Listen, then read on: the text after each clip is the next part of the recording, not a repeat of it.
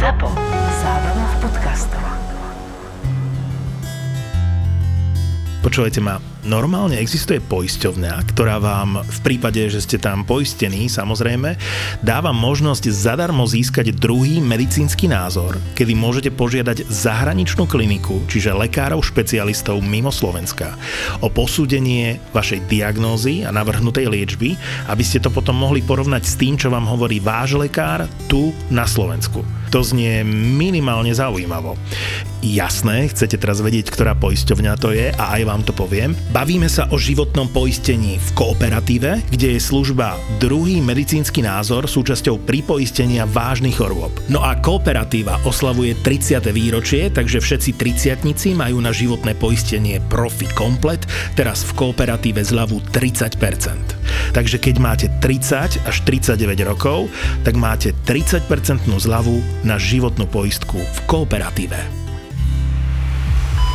Som po službe, ani som ešte nespal, tak som taký celkom off, ale čo mňa ráno zaujalo potom na sedení a sa tam tak rozoberajú pacienti, čo boli prijatí a tak ďalej, príjmov bolo veľa. Prijali sme štyridsaťročnú pacientku s dvadsiatimi siedmimi kilami. Môj syn má tridsať, má päť rokov a má tridsať kil, že to je jak možné, že potom to rozoberali na drobné, že schizoafektívna porucha, minulosti anorexia, také nekomfortné domáce sociálne prostredie, že tam boli proste, no nebolo to dobré. To opisovala aj tá internistka tak dosť dopodrobná, že proste slušne povedané nevyhovujúce sociálne prostredie. No normálne sa pôjdem na ňu pozrieť a potom to do, doplním niekedy v budúcnosti, že ako naozaj vyzerala, lebo neviem si dvadsaťsedemkilovú ženu normálneho vzrastu, stošesťdesiat centimetrov povedzme, e, predstaviť, že ako môžeme dvadsaťsedem kilogramov. štyridsaťročná žena. To som takto ešte nepočul, takúto váhu pri normálnom človeku. Brata Filipa a doktora Fatrsíka v podcaste Doktor má Filipa ti prináša sieť nemocníc Svet zdravia. Svet zdravia.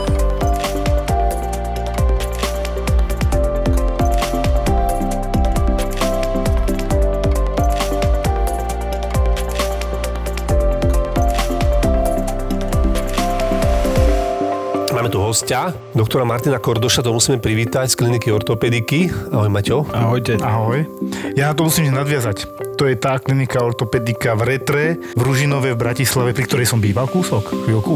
To je tá a to je tá, kde som aj ja robil. Ty tam robil. No, t- takže som rád, že sa takto po desiatich rokoch asi... Aj doktor vieš, si tam robil, ale... Chvíľku, chvíľku. Sa zavadal som tam troška. Pozor, on je šikovný chlapec, ako, Nejské, ako no. Zdravotný brat je okej. Okay. A tak som myslel, že ste boli v kontakte. Jasné, vo veľmi úzkom, áno, áno. Čo tam robíte? Všetko. Robíme tam viac menej plánované výkony. Čiže nerobíme urgentnú medicínu, robíme len e, v podstate izolovanú traumu, uh-huh. malých kostí, ruptúry napríklad achilových šliach a podobne, čo nevyžaduje áro starostlivosť. A gro našej roboty sú plánované výkony. To znamená endoskopie, artroskopie, klbov, rameno, koleno, členok, lakeť. Také tie komplikované klby. Bedrový klb a plus endoprotetika, ktorá je koleno a bedro. Čiže výmeny klbov, kolien. Ale raz ste tam, raz sme tam nerobili aj e, totálku ramena? Existuje také niečo? Existuje, Alebo existuje... palca dokonca aj na nohe? Áno, áno, robili sme, robili sme niekoľko prípadov aj endoprotézu palca. Endoprotézy ramena nerobíme, robíme endoskopie. Endoskopie, endoprotetika ramena sa nevenujeme, ale gro robíme endoprotézy bedrového klbu a koleného klbu. No toho palca, keď sme to mali, tak to si pamätám, že, že to už je úplne terminátor, ne? To už akože mi to prišlo také... Palca kde je? Ruka či na nohe? Na nohe, na nohe. Normálne palec na nohe. Keď počujem traumatolog, tak posledné video pred očami, to tak poviem, som mal, keď teraz nedávno v mojej službe asi týždeň dozadu, donesli relatívne mladú ženu, ale už avizovali vopred, že nech tam čaká traumatolog. Bola taká bleda a zaviazanú ruku mala a potom sa šiel kúknúť, že čo sa stalo. Ja už aj neviem, nejakým sečným predmetom, ale všetky tri prsty v podstate medzi palcom a ukazovákom mala odrezané. Medzi palcom a maličkom. Pardon, palcom a maličkom, ďakujem. Uh-huh. Akože ja, ja som tam veľmi nezostal, lebo ja tieto veci až tak nemusím, preto nie som chirurg, traumatolog, lebo tie krvavé záležitosti to není moje, že takéto veci vidnie. Také nerobíme, nie, no, nie, nie. Skôr také tie, že naplánovať a urobiť. Plánovaný výkon, to znamená, pacient príde s nejakým problémom, naplánujeme mu vyšetrenie, vyšetríme ho klinicky, urobíme zobrazovacie vyšetrenie, podľa toho potom zhodnotíme stav a naplánujeme výkon. To sú tie moje babky o polnoci a detkovia, ktorí strašne boli bedrový klb, už sa to ťaha, dajte mi niečo od bolesti. A ja sa ich pýtam, prečo zatiaľ nikto neoperoval. Lebo povedali, že už som na to starý a že podľa mňa nie. A nakoniec ich ukecám a potom ja aj poviem, že dajte mi vedieť, ako ste dopadli, či, či vás operovali a či je všetko v poriadku. A vždy ma potešilo, keď sa občas ozvali. A normálne ti zavolá babka, deväťdesiatročná. Pán doktor, tak ja už som po tej operácii a začala som konečne zase chodiť. Také niečo robíte vy. Presne to, ale tam, čo sa týka toho veku, vek je len číslo, čiže v podstate tam ide o to, a ano, ano. koľko má ten človek energie, aký má interný stav, to znamená, že ako on dokáže zvládnuť ten stres, tú operáciu a potom samozrejme následne pooperačnú starostlivosť až po ten moment, kedy začne normálne bez bolesti chodiť. Mne je jasné, že toto je musel povedať nie zlom teraz obvodný lekár alebo niekto taký, jasné. že vonku, že á, kašlite už na to, máte, ale nekašlite na to, pokiaľ ste vitálni, poďme do toho, nie? Jasné, jasné. Určite. My si to zhodnotíme samozrejme. Ale toto veľakrát, toto, toto je taký mýtus, ktorý sa tam v podstate sme sa snažili búrať na tej klinike, nie, že veľa tých, alebo tak, dobre, dobre. Vieš, lebo veľa starých ľudí proste presne bolo, lebo už taký, že sa on tak zrazu dozvedel, že aha, že mám ísť do toho, nemám ísť do toho. Operujeme veľa starších pacientov a používame štandardné necementované klby, čo sa týka bedra. To by sme si inak mohli povedať, že aký je ten rozdiel tých klbov, lebo to akože ľudia no, o tom nevedia. Historicky sa najskôr používali klby, ktoré boli fixované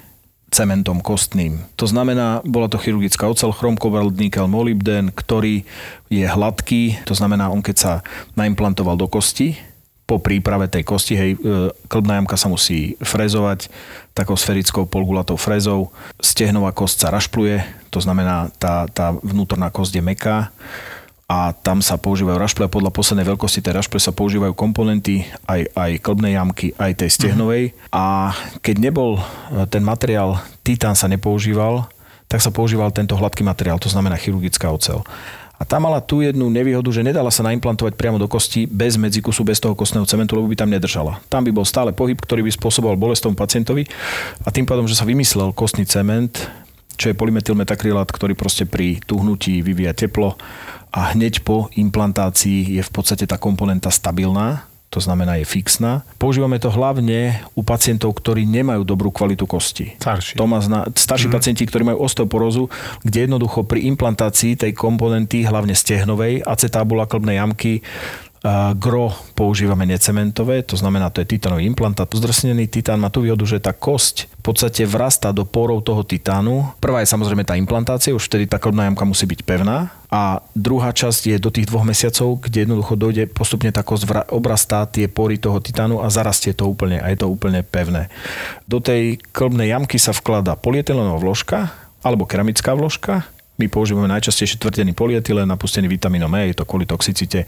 Je to zlatý štandard v endoprotetike a na stržeň do stehnovej kosti používame keramické hlavičky. Čo sa týka dnešného používania tých materiálov, najčastejšie používame titanové necementované klby v endoprotetike bedra. O inom je zase endoprotetika kolena, to znamená umelé klby kolena, tam zase... Čiže ale to nie je ako v obchode, pacient príde a ja si prosím tento a tento sa mi nepáči podľa toho, čo hovoríte, to vyberáte vy. Štandardne používame to najlepšie, čo sa používa vo svete. Je niekoľko veľkých firiem, ktoré proste produkujú tieto alebo vyrábajú tieto endoprotézy. Jasné.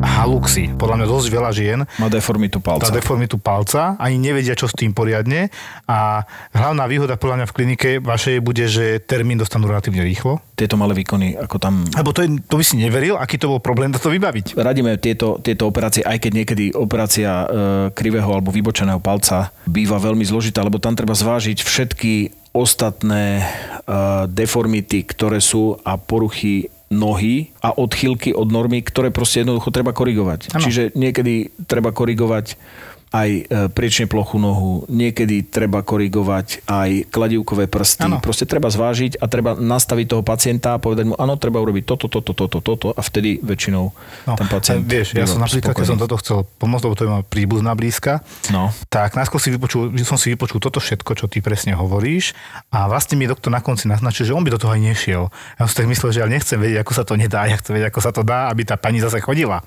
A fungovala, ju to už strašne bolilo, nočné bolesti, uh-huh. už nevedela fungovať normálne.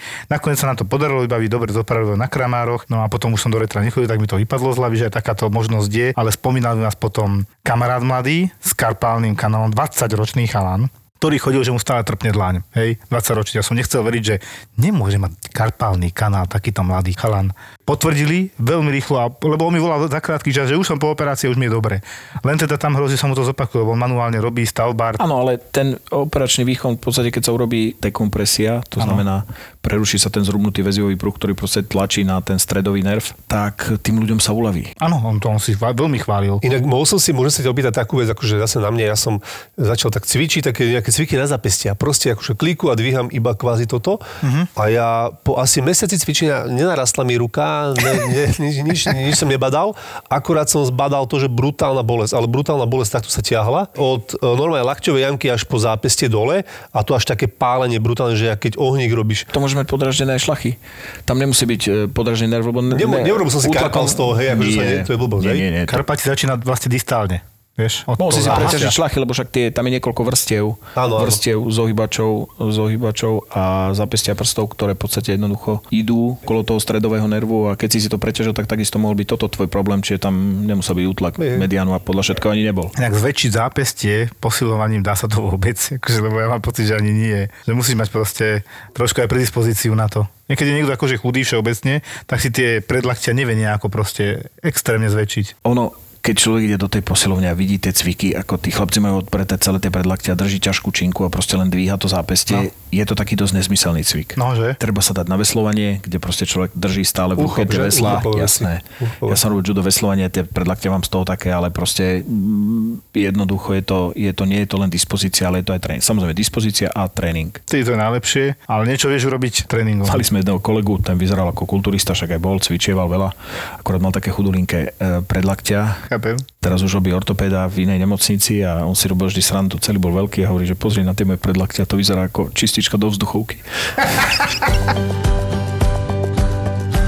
Aj na tom paláci operačnom proste musí byť trošku sranda a život, lebo to, to je stále to isté dokola, predpokladám niektoré tie veci a proste si to oživíte nejakým tým vtipom a tak dávaj niečo, čo si ešte spomenul, lebo toto bolo také dobré. Srandičky celkom máme aj na, na tej pooperačnej izbe, keď robíme jednodňovku, keď ste sa bavili, keď sme sa bavili o tých haluxoch. Mali sme tam jednu pacientku, ktorá, ktorú poznám veľmi dobre a ju pekne pozdravujem, ktorej keď som operoval prvý halux, tak bola tak uzimená, že hneď si vypýtala elektrickú dečku.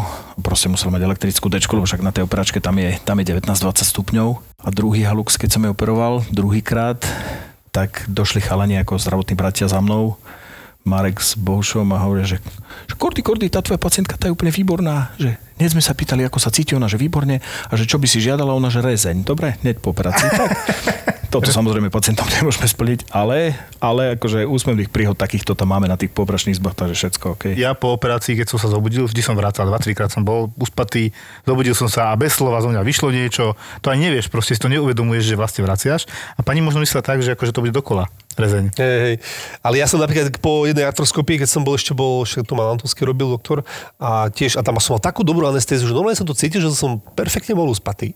A ja som sa normálne zobudil a koľko hodín teraz už štyri hodiny po anestézii normálne pizzu som celú zažral. Mm. Pohode. Ale nič mi nebolo, akože som bol, vieš, nedávaš dobrý príklad. Nedávaš dobrý, nedávaš dobrý príklad, lebo väčšine prípadov tí pacienti potom majú takú emitnú misku a, no, ja viem, však, a ja si pamätám, že ja som tam bol u vás na pooperačnej a to ja, že to bola moja nočná mora, že chcem jesť.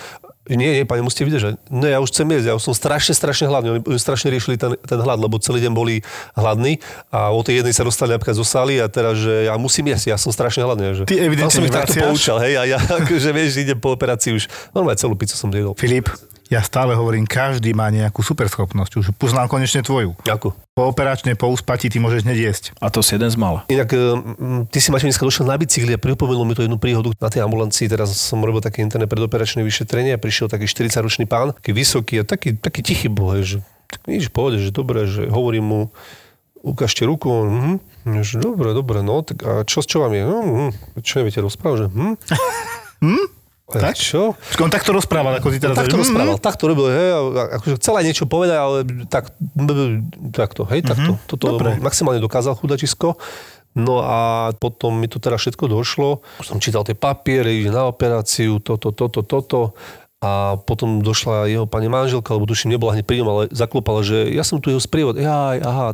A teda to vysvetlila celú tú príhodu, že pán išiel na bicykel, tiež vlastne oni bývali niekde v Lamači, išiel na Kačín, že normálne si, že celý život prisahal a odprisáhla mi, že bral si príľbu. Celkom bola akože s tým to už akože vysporiadaná, to sa stalo vlastne tuším pred rokom a pol zrovna, keď bol aj COVID, čiže ani mobil si nezobral, tuším, ani príľbu.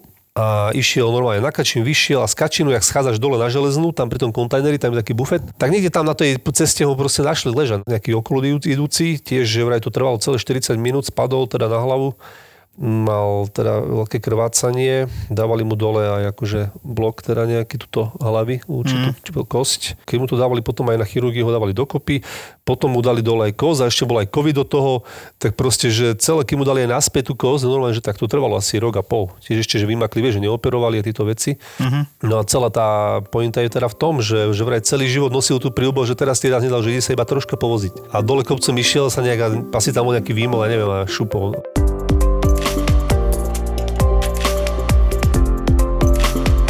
V službe tiež prišli chalani záchranári, odnesli mladého chalana, štyridsaťročného.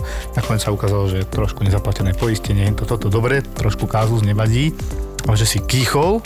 A odtedy má strašné bolesti na hrudníku. Nakoniec sa ukázalo, že to nie je úplne, že predná strana hrudníku, ale vzadu pod pravou lopatkou. A tak som mu to hľadal, lebo už som zažil. A ty asi už vedieť, že či sa dá zlomiť rebro, rebro kýchnutím alebo silným zakašľaním. Odpoveď je dá, lebo som to sám zažil a pri tomto pacientovi som si hneď na to spomenul, že v Petržalke som mal takto pacienta, ktorý kýchol som si a strašne boli na hrudníku. Pri kýchnutí to som ešte nevidel. No, urobili sme rentgen a fakt, že zlomené rebro. A ja kúkam, že to si robí srandu.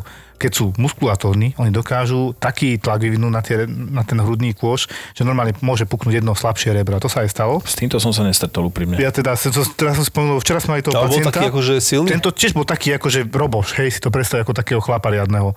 A tento chlap včera sme ani našli zlomené rebro, čo ale tiež doktor určite vie, že to neznamená, že nemusí, že nemusí byť zlomené, bo niekedy to nevidíš na prvej snímke. Viem to na sebe, keď som ja mal zlomené rebra, na prvej som si ich sám nenašiel a o týždeň som ich jasne videl. Preto sa robí kontrolný rentgen od tri až päť dní. Tak, jasne. Tak. Lebo niektorí pacienti, a na prvom mi to nenašli a teraz mi povedal doktor, že to má zlomené, ale my o tom vieme, že to tak môže byť.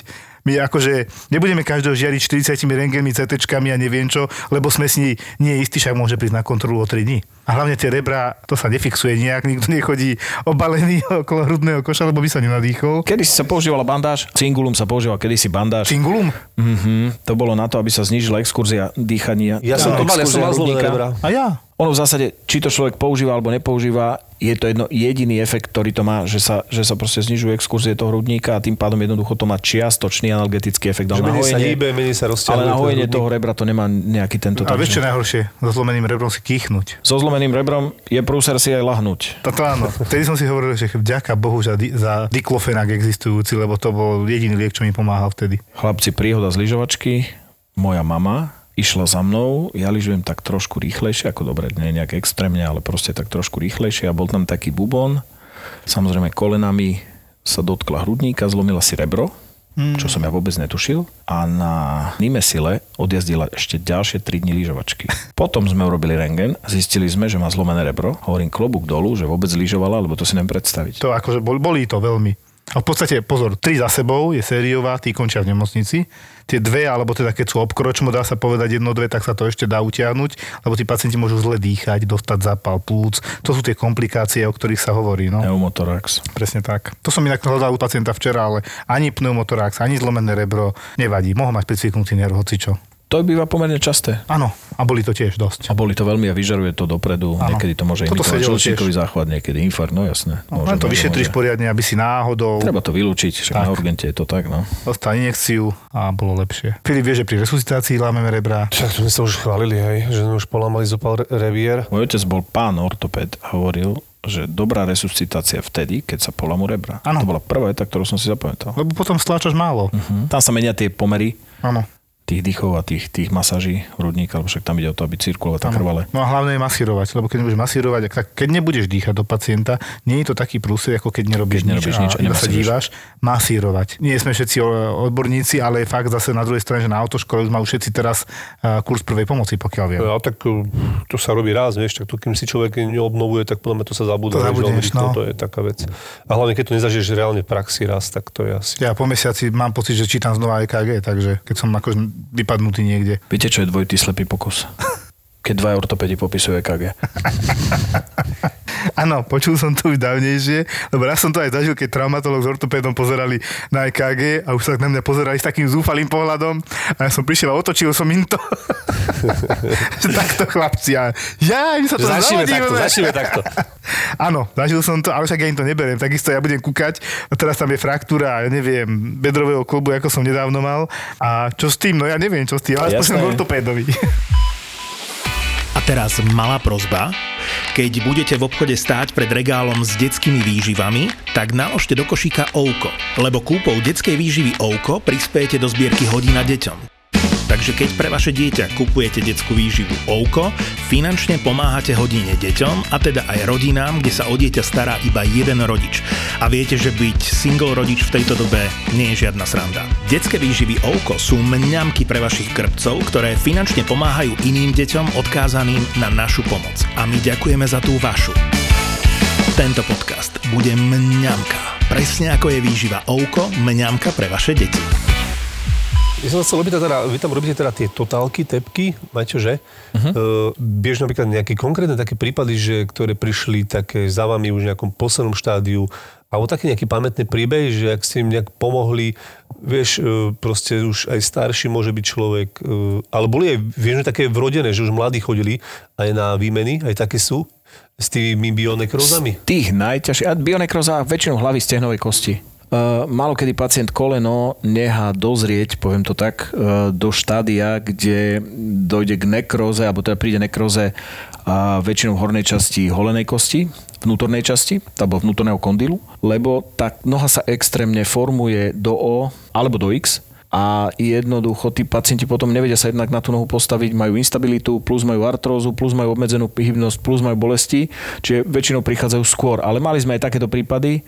Ale čo si naposledy pamätám, tak bola teta nášho kolegu, taká vzdialená, príbuzná, ktorá si zlomila, bola po endoprotéze, chodila, behala, všetko v pohode, nejak zle skočila, zlomila si vnútorný kondyl, to znamená vnútornú stranu stehnovej kosti. Tam sme museli dať dlahu, zašrobovať to a plus revízny implantát. Od prvého pooperačného dňa tá pani nemala jednu bolesť, bol som prekvapený. Vyzerá to doteraz super, teraz bola na kontrole, má cez sedemdesiatpäť rokov, čiperka, chce si dať spred rúnou, takže to sú také tie príjemné veci. Ale pamätám si aj tie haluxy, kde pani prišla, že jedna sa urobil jeden halux a druhou, druhou mala ešte mala halux, teda, hej, že väčšinou majú aj obidve. Prst cez prst, hej, no, áno. Prst cez prst, že brutálne, brutálne to mali akože vybočené. To je strašne zanedbané. Brutálne to mala skrížené naozaj, že X, norma X, písmenko, to je krásne, že môžem to do šlabikára vložiť, kebyže to vystrihnem. A v podstate takéto sa podarilo urobiť. Samozrejme, tam muselo to prejsť tými asi vašim nejakým. To je dôležité zhodnotiť. zhodnotiť ten zdravotný stav, urobiť si zobrazovaciu techniku vyšetrenia a proste pozrieť, že čo všetko je problém, lebo nevždy býva problém halux. Niekedy proste jednoducho tam bývajú pridané deformity, kontraktúry a treba to riešiť tak komplexne, aby tá noha potom po operácii bola OK. A to, inak to vôbec nie sú podľa mňa ľahké operácie, ako to na prvý pohľad znie, že jeden halux, toto vôbec nie je ľahké. Nie, to není sranda niekedy. No. Ale tí ľudia to chápu, keď prídu napríklad a poviete im, že stalo sa vám niekedy, že ste niekoho museli otočiť, že náhle, že to už nie je na operáciu, že toto je moc, neviem, riskantné, alebo neubuduje mať ten benefit? Problém je niekedy, tí pacienti majú pridružené ochorenia, ako napríklad cukrovku a podobne a, a niekedy majú aj žilovú nedostatočnosť a proste majú ranky na predkolení, môžu mať aj na nohe a jedno mm. s druhým, čiže...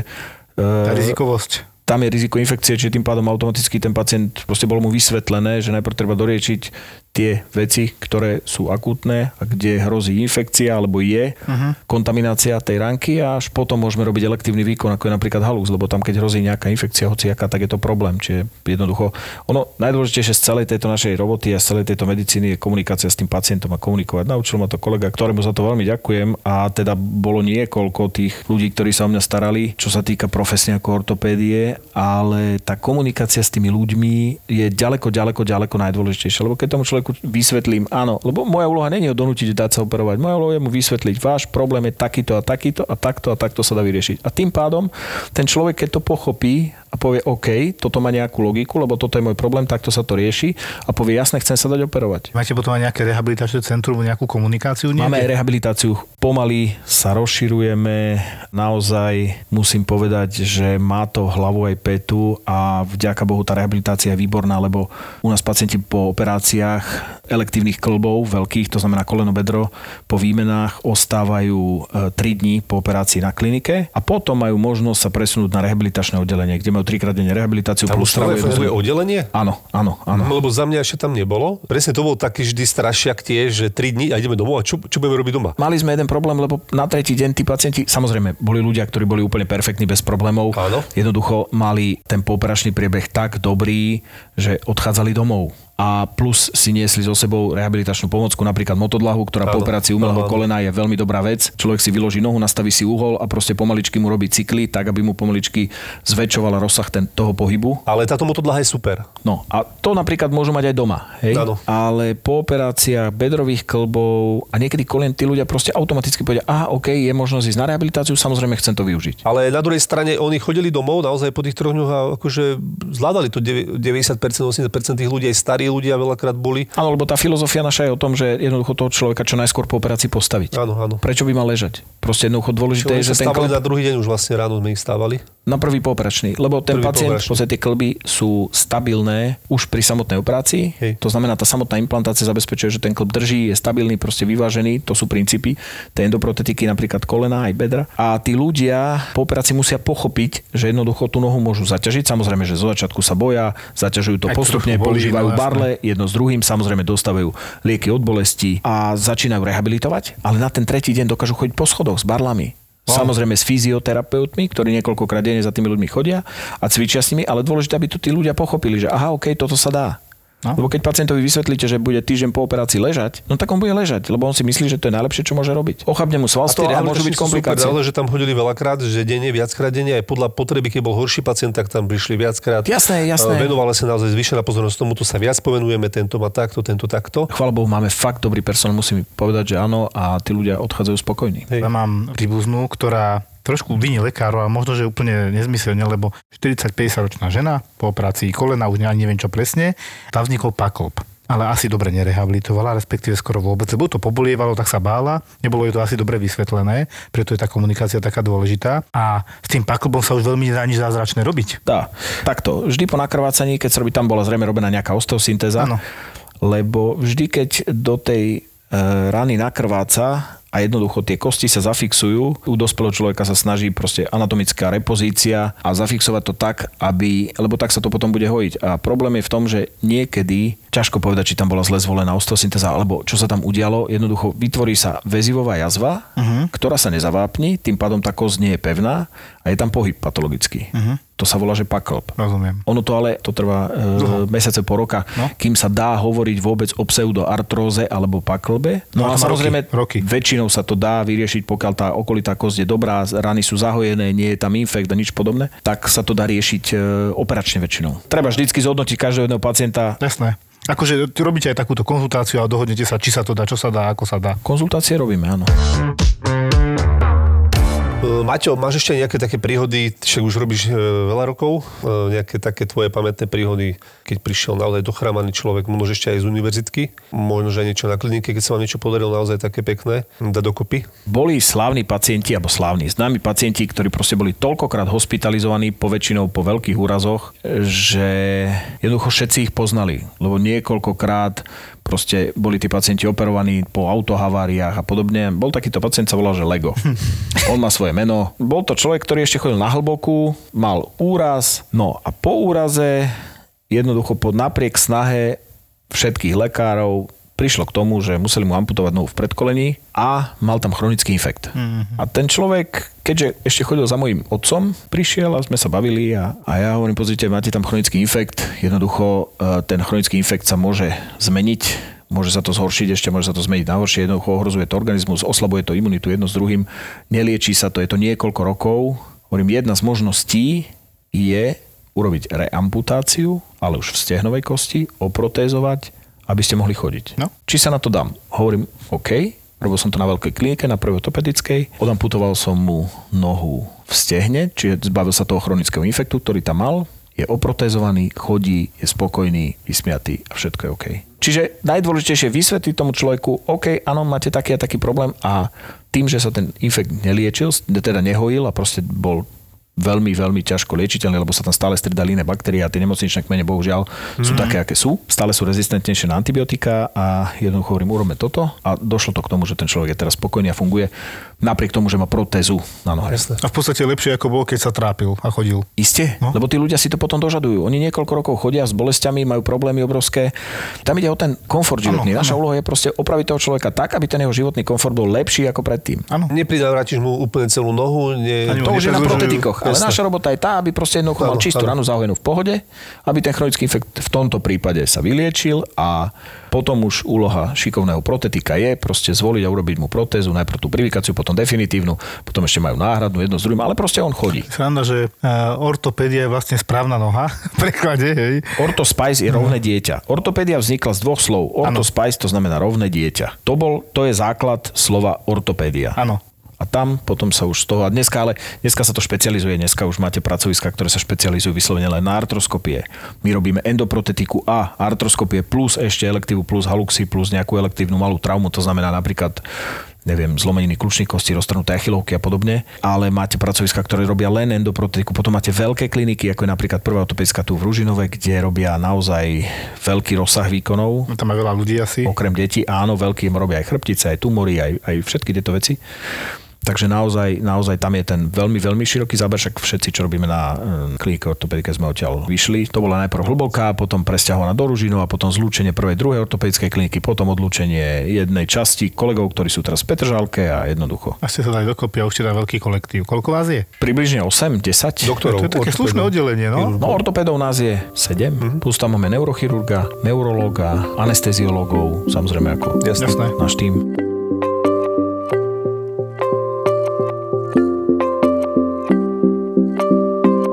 Môžem sa opýtať, ja tam zaujímavé také veci, že sa týka aj také budúcnosti. Som teraz niekde zahliadol, ale vôbec to nemám akože doštudované. Lebo teda ja mám akože tiež po plastike kolena, po artroskopiách.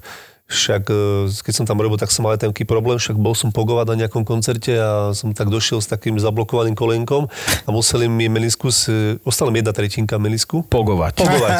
Pogoval som výborný druh tanca. To je najlepší, najlepší, to do zranenie isté. Teda mňa tam zaujímal taký nadpis, že transplantácia menisku. To je moc, moc predu ešte, tu sme snívame. Ono, ono, nie, nie, nie, ono nesnívame, ono sa to už deje, je to, je to v podstate vec, ktorá, ono tie technológie idú dopredu. Mm-hmm. Tak ako kedysi bolo nepredstaviteľné nahradiť chrupavku nejakým syntetickým transplantátom, tak už to je na trhu. Uh-huh.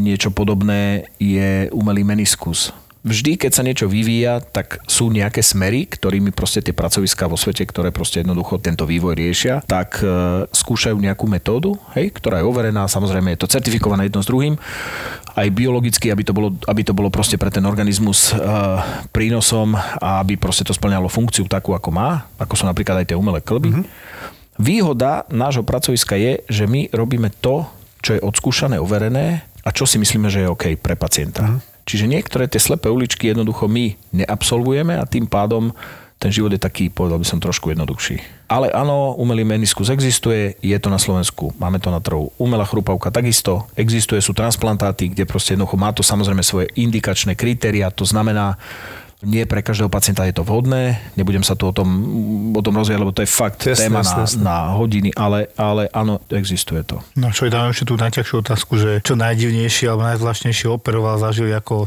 v kariére? Najdivnejšie? Bizár. Taká bizárna vec nejaká, čo si pamätáš, že tak toto čo bolo? A robili sme úrazovú chirurgiu, ako tam tých úrazov bolo viacero. To boli stratové poranenia končatín. Som bol účastný týmu, ktorý proste jednoducho prišiel pacient s skoro otrhnutým predkolením a jednoducho sme sa tam postriedali a čo to znamená postriedali? Že toľko to trvalo? To znamená cievny chirurg, to znamená plastický chirurg, to znamená ortopéd a jednoducho každý urobil tú časť svojej roboty a efekt potom bol, že ten pacient, že sa mu to zhojilo a že chodil. Áno. Lebo tamto riziko toho, že sa to je to jednak, vždy sú tie rany kontaminované, vždy je tam problém s možnou infekciou, treba zvoliť určitý typ alebo postup tej liečby na základe skúseností, aby proste najprv sa zahojí jedno, potom druhé, potom sa dorieši tretie. Čiže ono je to strašne dobrý tréning.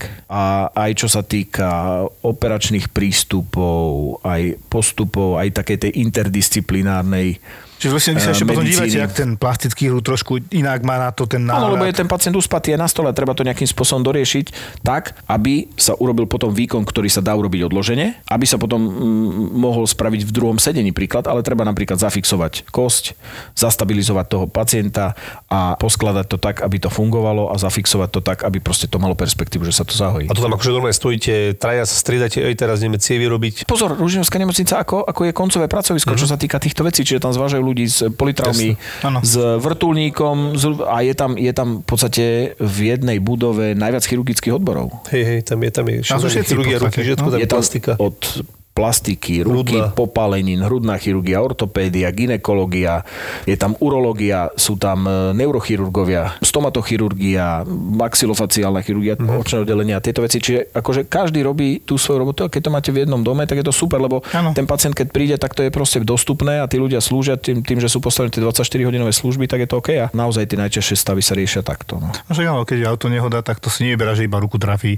To je zdemolované pol tela, teraz má ksicht, krk, rameno, brušnú časť, tam je všetko, hej, niekedy. A potrebuje všetkých. Na takéto politraumy potrebujete mať materiálno-technické zabezpečenie, Jasné. proste potrebujete mať jedno funkčné áro, kde ten pacient môže byť hospitalizovaný a proste v umelom spánku a plus jednoducho treba chirurgické odbory, ktoré, ktoré proste jednoducho už, už robia svoju robotu. No, čiže to je, čo sa týka tréningu, výhoda týchto veľkých pracovisk.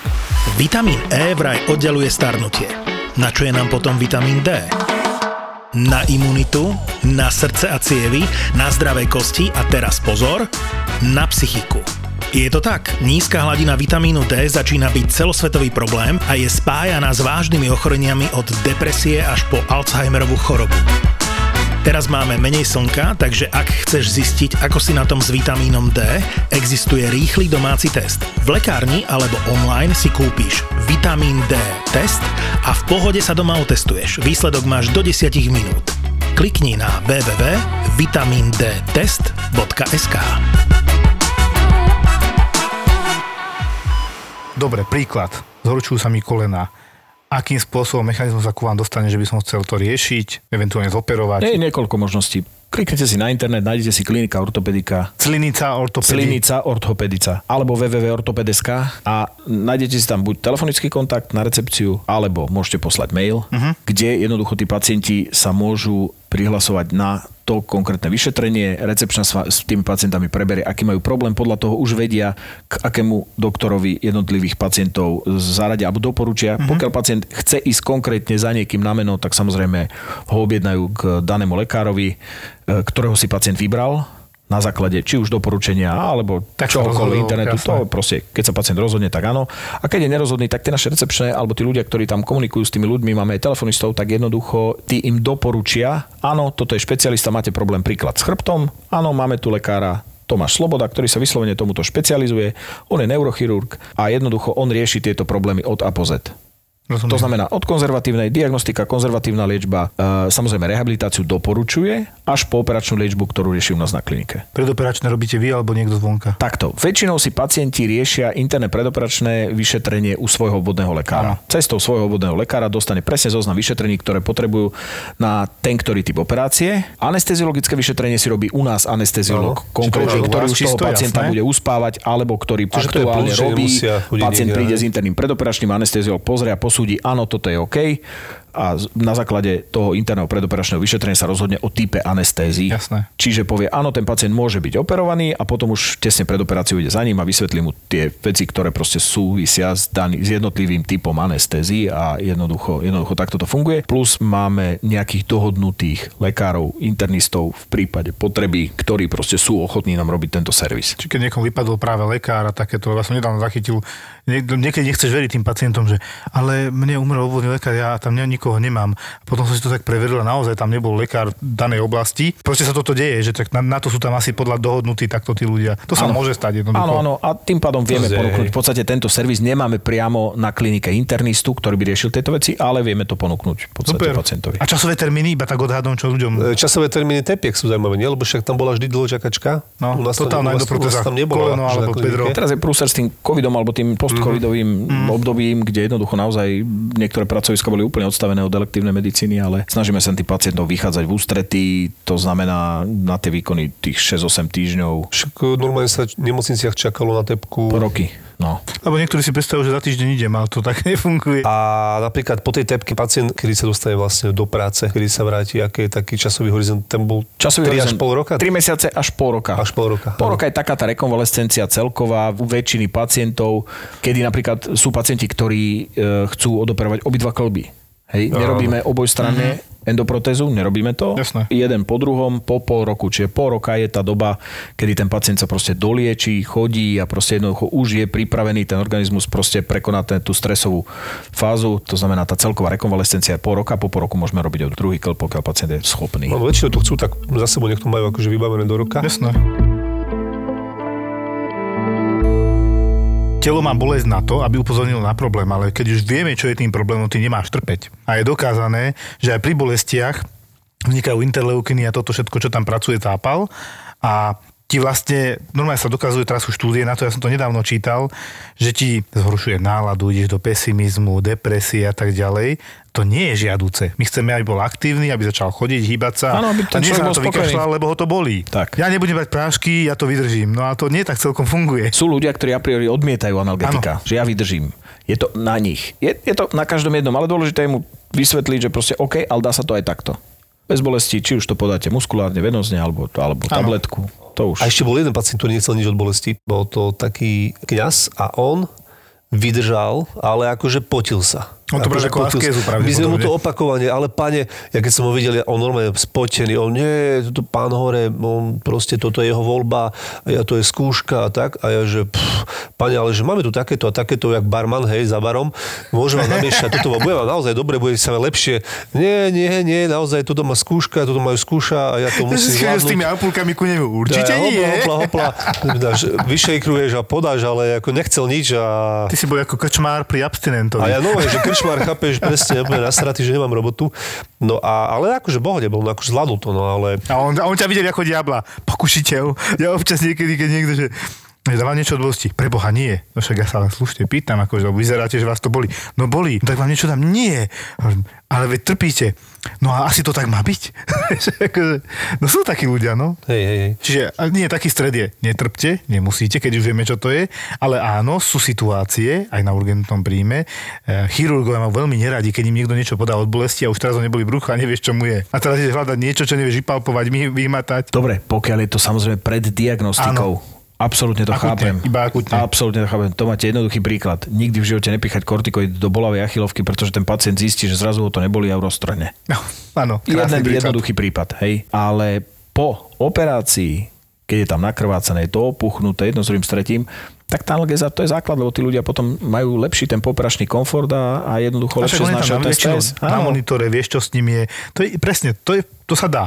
Ja koľko razy, keď už máme diagnózu, už vám môžem dať. A prečo až teraz? No my už vieme, čo vám je. To nie je len tak, lebo mnohí sa hnevajú, že im nič dáme a on trpí, ale ja neviem, čo vám je, ja vám zatiaľ tak nemôžem nič podať. Príde druhý doktor z hora, bude vás chcieť prijať, ale vy už nebudete mať bolesti a spýta sa ma, na čo ho volám a bude mať pravdu. Tak. A nebude mať pacient, že disimuluje, ale proste jednoducho, jednoducho nebude mať bolesti, lebo dostal analgetika. Ako je. A pôjde domov a domov zase rozbolí. My to máme trošku iné, keď máme tu bolesť na hrudníku, tak my skúšame od bolesti, ale vyslovene niekedy aj diagnosticky, lebo keď mu dáš bežniek od bolesti a mal by mať akože angínu pectoris pri infarkte, tak, alebo akutný koronárny syndrom, Áno. Ty mu uľavuješ, že ty čakáš na výsledok, ktorý ti povie, čo to je. Ale chirurgovia, traumatológovia, ortopedi to majú inak, presne ako povedal doktor pri tej achilovke. To je jednoduchý základný príklad. Tajomstvo. Presne pred pol rokom sme nenápadne vydali prvú epizódu podcastu Poďme spolu lietať. To môže byť krásne let a v tej sekunde proste sa niečo pokazí a ty sa snažíš to urobiť najlepšie ako vieš, lebo musíš, už, už proste iná možnosť není, hej, už go around proste nedá sa urobiť. Tak ich nabriefujeme, ako majú otvoriť tie dvere a vtedy im vysvetlíme, že majú nás prvých vyhodiť z toho lietadla. Nikde ju nenájdete. štvrtého marca tohto roku sme ju zmazali, stiahli a podcast zrušili. Vedúcu kabiny ma o tom informovali, tak... Uh... Ono to oficiálne vraj nie je zakázané, hej? Ako... Jasno, že nie. Netuším, akože nechám to na vaše predstavivosti, že čo sa tam asi dialo. Ale ale jak sa dostalo do kokpitu šampanské, to ešte druhá. To práve. Ale po šiestich mesiacoch sme späť. Máme s chalanmi nahratú prvú kompletnú sériu a postupne vám budeme dávkovať brutálne storky z lietadla od pilotov, pilotiek, mechanikov, stevardov, letušiek. Väčšinou sa nás letušiek pýtajú, že kde sa teraz nachádzame a my to tiež nevieme, pokiaľ sa nespýtame pilotov. Hlavne to nedať vedieť cestujúcim najavo ani nikomu, že to je prvý let. Dnes prvýkrát, držte palce. Keď leteli ten druhý let, tak vlastne keď vypli tú hydrauliku, tá mašina im potlačila dole, štyridsať päťdesiat stupňov čumákom dole. A ledva to vybrali nejakých tritisíc feetov nad zemou, mali štyri a pol gé. Teraz búrka jak svinia pred tebou teraz, ale anejbla a už to ide proste, no. A potom tam dojde vystresovaná stevardka, ktorá vidí pred tebou kužel, ty na to tiež tak pozeráš, no. Radar červený, co s tým budem delať? S tým budem delať, no, drž sa. Máme pre teba ďalší ZAPO originál. A tento raz zo zákulisia leteckej dopravy. Dožadovali sa nástupu do lietadla a jednu kolegyňu tam vtedy aj napadli fyzicky, že ju udreli. nervy. No a potom už tam bola taká nálada, fakt, ten bol nervózny, ten vrčal, ten napravo, čo bol odpadnutý, sa prebral, tak už potom do konca letu len pozeral von oknom, ten už nerobil skoro nič. So ženou letíme, to znamená, že nič sa nám nestane. Oh, to je skvelé. Nový podcast Poďme spolu lietať. Poďme spolu lietať. Zábava v podcastoch.